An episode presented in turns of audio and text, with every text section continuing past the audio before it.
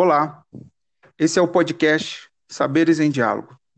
Como já foi dito anteriormente, na apresentação desse podcast, nosso objetivo é trazer ao conhecimento de todos os interessados assuntos de diversas áreas do saber, através de professores e pesquisadores. Hoje, neste episódio, convidamos o professor Adolfo Borges para falar conosco. Ele é procurador de Justiça do Ministério Público do Estado do Rio de Janeiro, professor do Departamento de Direito da Pontifícia Universidade Católica do Rio de Janeiro e também possui pós-graduação em Filosofia pela Universidade Católica de Brasília. Primeiramente, agradeço ao professor Adolfo Borges por ter aceitado esse convite e o tema será a simbologia do rosto em Emanuel Levinas. Agora é com você, professor. Boa tarde, Elber. Muito obrigado aí pela oportunidade de falar no teu podcast e Saberes em Diálogo.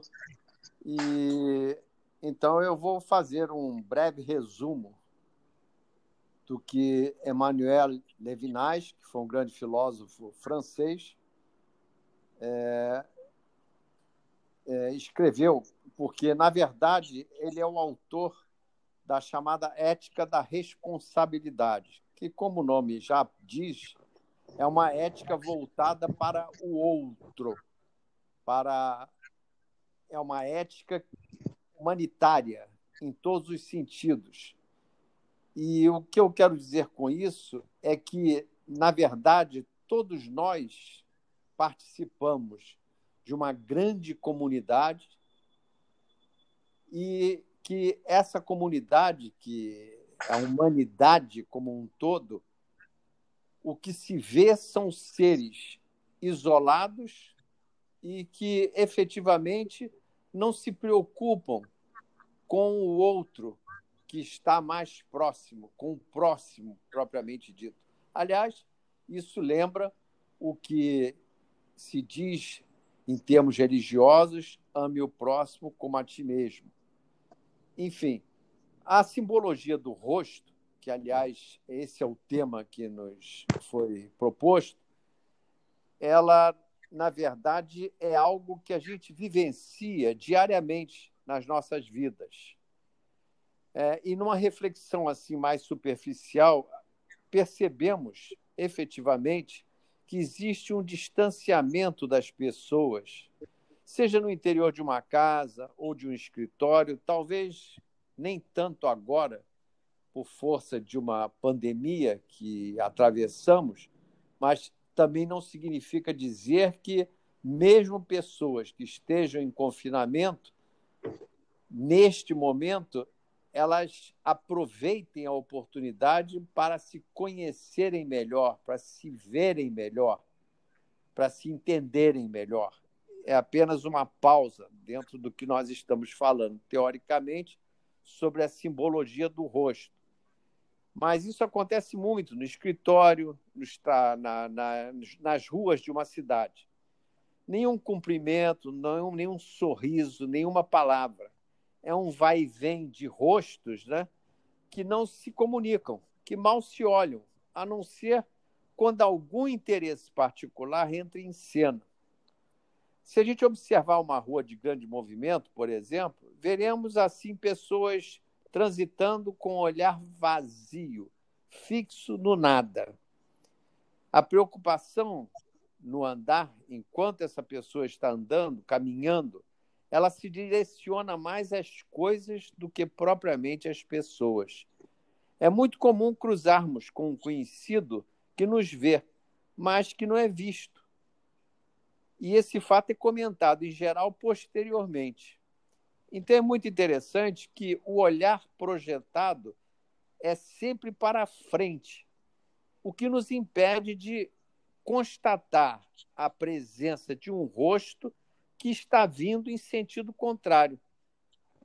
Pode ser um rosto que já vimos há muito tempo e que teríamos agora a oportunidade de rever, um rosto que se está pela primeira vez que seria muito útil guardar um rosto que a gente vai tornar a ver no futuro, no momento de festa ou no momento de dor. E esse rosto pode ser um rosto ajuda, um rosto amigo, um rosto prazer, um rosto conversa e um rosto morte. Será que sempre nos cruzamos por acaso?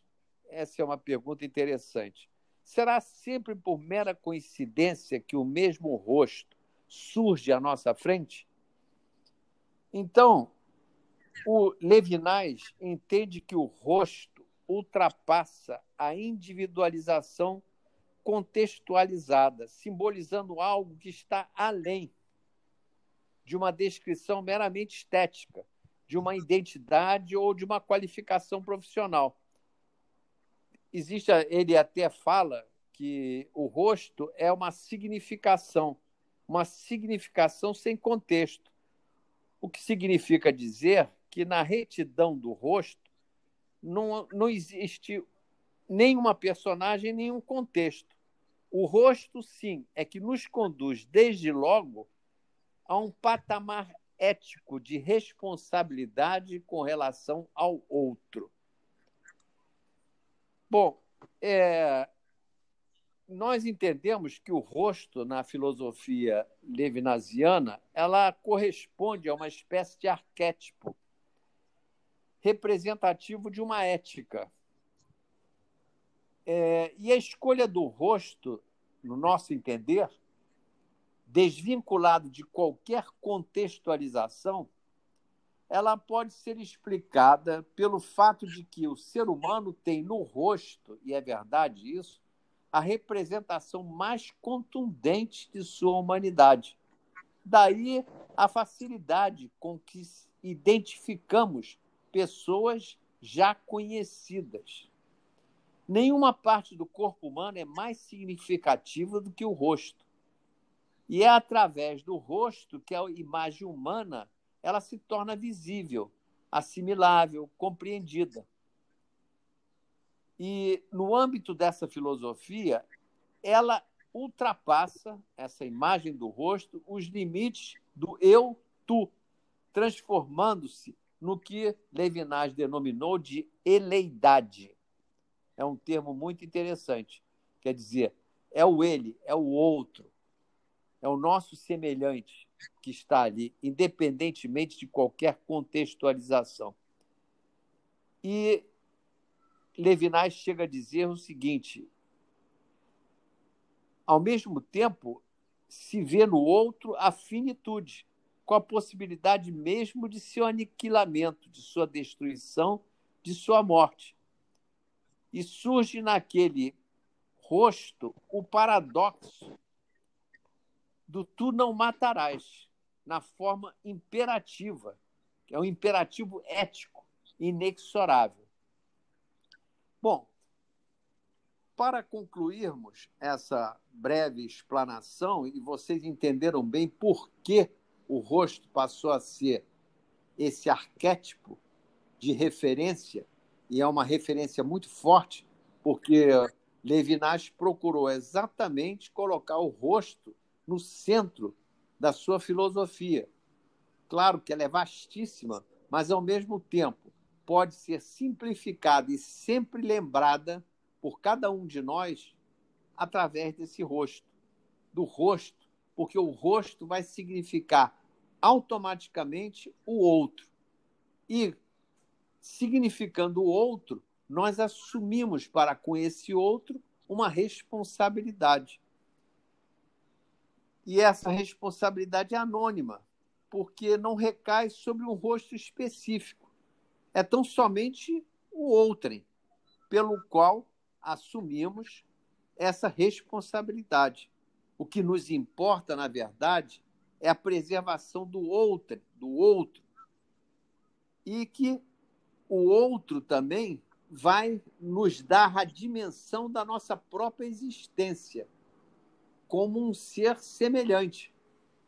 É muito interessante essa questão, porque a sujeição do mesmo que somos nós ao outro justifica a expressão de sermos um ser para o outro.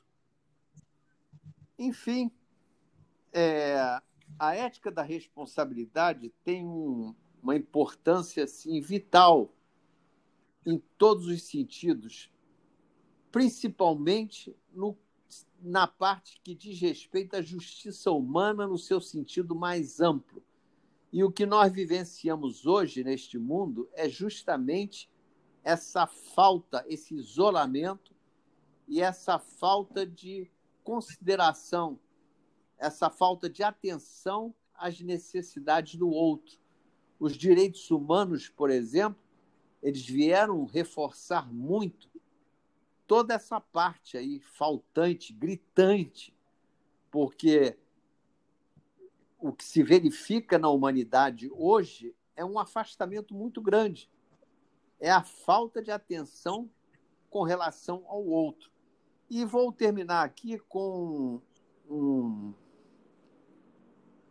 o problema da culpa, que é outro aspecto muito interessante na ética da, da responsabilidade. Afinal, quem na verdade é o culpado de todas essas por todas essas mazelas que acontecem na humanidade?